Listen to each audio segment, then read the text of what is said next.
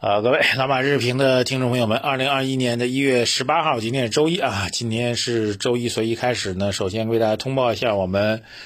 过去一周我们的组合的市场的表现情况啊。那么三大组合，科技组合呢，上周是跌了百分之点二五，周期板块出现了比较明显调整啊，特别是这个有色，大家知道啊，下跌了百分之二点五二，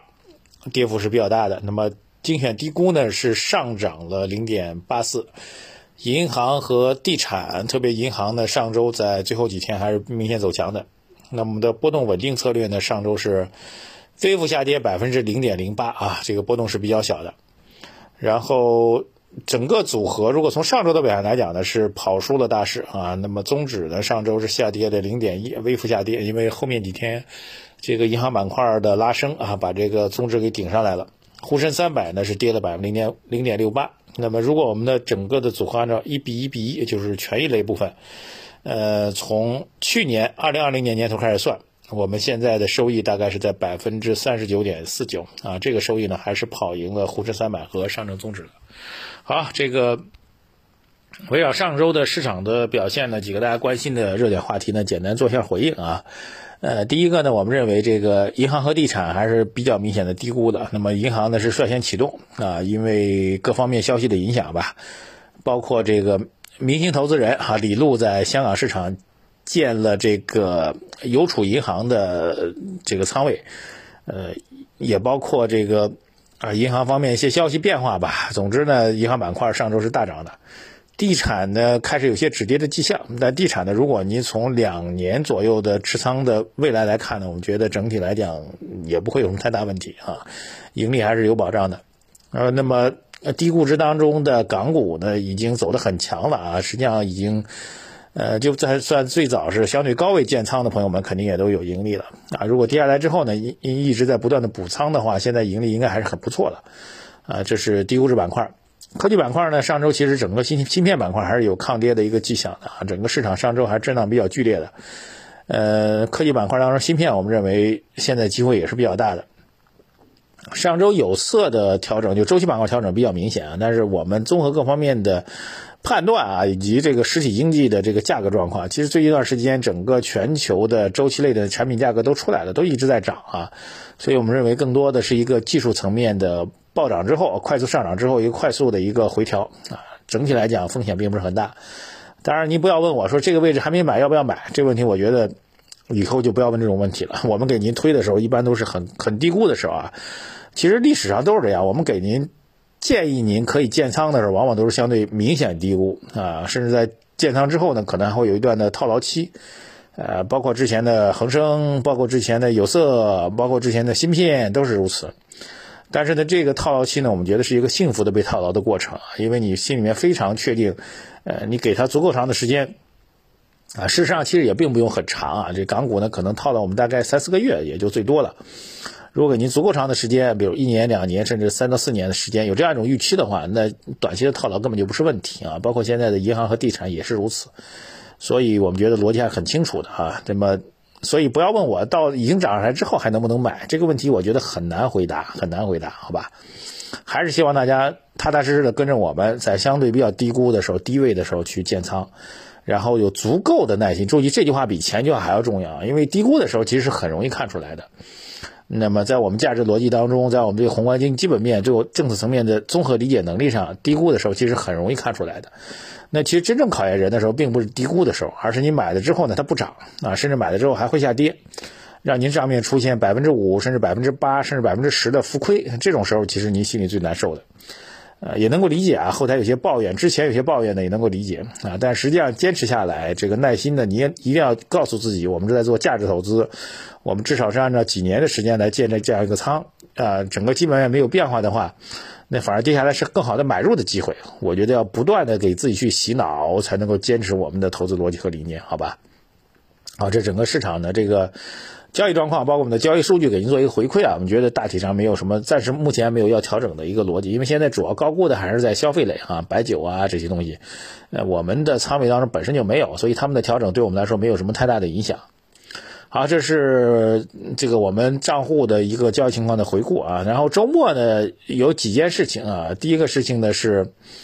央行发了一个这个新这个这个叫呃新闻发布会啊，但是我看了看，没有什么特别特别多有新意的东西，就不再强调了。其中比较有价值点呢，主要提到的房地产行业的新增贷款所占的比重是明显下降的，明显下降啊。嗯，那我觉得这其实是反而是一个比较大利好，大家一定要注意，房地产行业真正意义上的巨无霸还没有产生出来啊。万科呀、碧桂园啊听起来规模已经很大了，但实际上他们未来的市场空间还会变得更大啊。这样的龙头企业估值非常低啊，这个无论从哪种情况来看呢，都是肯定是有这个长期的战略投资价值的。哪怕你把它当成一个债券类的、股息类的投资品，现在都是没有任何问题的。当然呢，很多朋友说这个房地产呢被政策打压，这不是重大利空吗？对，没有重大利空的话，它股价凭什么那么低呢？所以这其实也是就是。明明知道低估了又不敢买的很重要原因，就是它低估的时候一定是有负面消息的。您就是因为恐慌这些负面消息，所以不敢买哈。这是我觉得央行的这个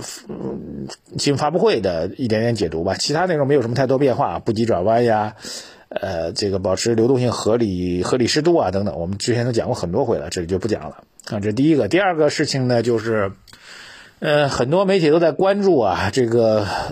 资金再去做调仓，到底调到什么方向啊？那么周末基本上爆出来两个方向，一个方向呢是港股啊，其实不用它报啊，您去看一下最近这一两周时间当中，所谓南下的资金规模非常非常巨大，南下资金到香港市场就是去买香港的股票或者买香港的指数。啊，当然，您现在也不得不佩服我们节目的吧？可能我们可能在，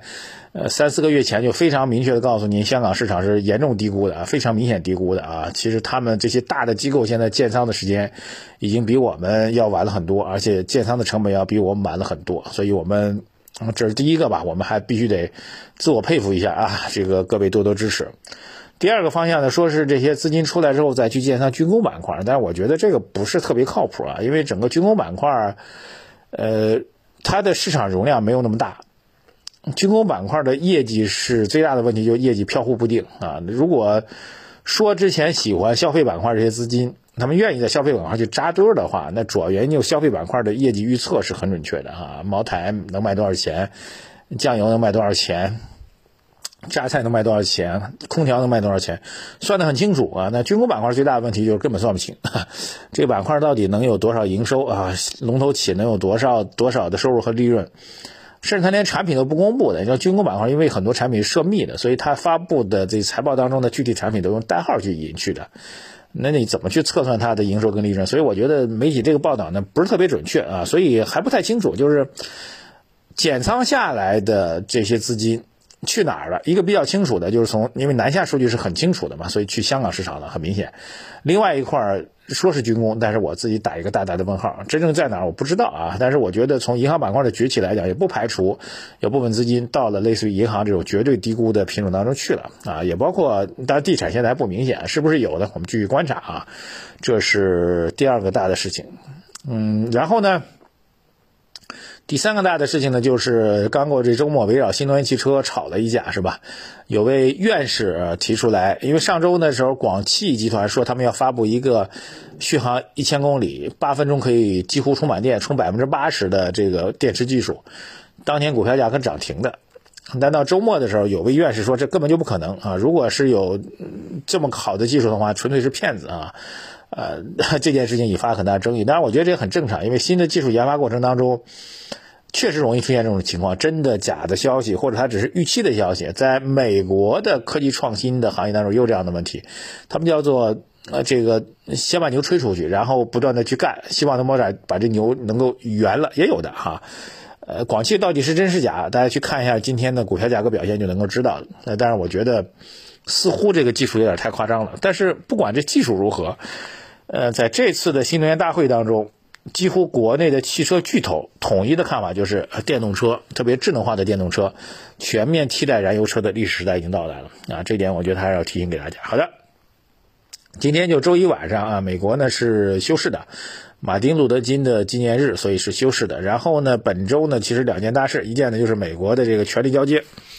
今天是十八号啊，那么再过两天，美国的总统交接就要正式进行了，会不会有最后的混乱啊？这是一个本周的一个小小的隐患。另外一个，本周呢将会正式公布十二月份的经济数据啊，工业增加值啊、消费啊、固定资产投资啊，也应该引起我们的关注。好，总来讲，我们认为市场的整体的上升的态势并没有改变啊，这个反而因为这周啊刚刚过去这周，这个券商冲冲击而又未果，反而表明了市场可能的行情能够更延续延续一点。所以市场如果慢一点。啊，慢一点的牛市要远比那种疯牛会更好，所以我觉得至少在目前为止，各位还是继续保持一个谨慎乐观的态度啊，也不用太过紧张，耐心的等待市场给我们带来的回报。好，两件事情啊，获取我们投资组合，微信公众号财经马红漫首页对话框底部输入数字二零二零八八，我们的四大组合建议您的配置方向、配置比例是这样的啊，低波动组合占百分之四十。然后我们的另外三个股权类组合各占百分之二十，这样凑在一起正好是百分之一百，按照这比例去配齐。如果您因为一些板块的上涨已经使得这个比例发生变化的话，那么新增配的资金呢也按照这个比例来进行调整啊，就比如说。周期板块最近涨得很猛，它可能已经超过了百分之二十了，达到百分之三十了。那您再去新配的话，就要把新配上来的资金，使得这个周期板块降下来，最终还是按照让整体的账户保持百分呃四四四二二二的这样的比例来进行配置，好不好？这是第一个事情要通知给大家。第二就是我们的读书会。啊，本周三五开始正式规律更新啊！很多朋友在问最新的课程什么时候更？本周三开始正式更新啊！以后每周的三五都会定期更新啊！还有各位订购我们读书会现在拿到音箱的朋友，很多都在催。那么十七号到二十二号就是从。昨天开始，我们陆续开始发货了，啊，各位稍安勿躁啊！如果这个本周过完或者到下周过完，你还没有拿到音箱的话，可以后台留言给我们啊，正常情况下是不会有问题的。谢谢大家，感谢收听啊！参与我们读书会，微信公众号“财经马红外”首页对话框底部输入“读书”两个字，尽快加入。谢谢大家，一年听到我对于一百本书的详解，再见。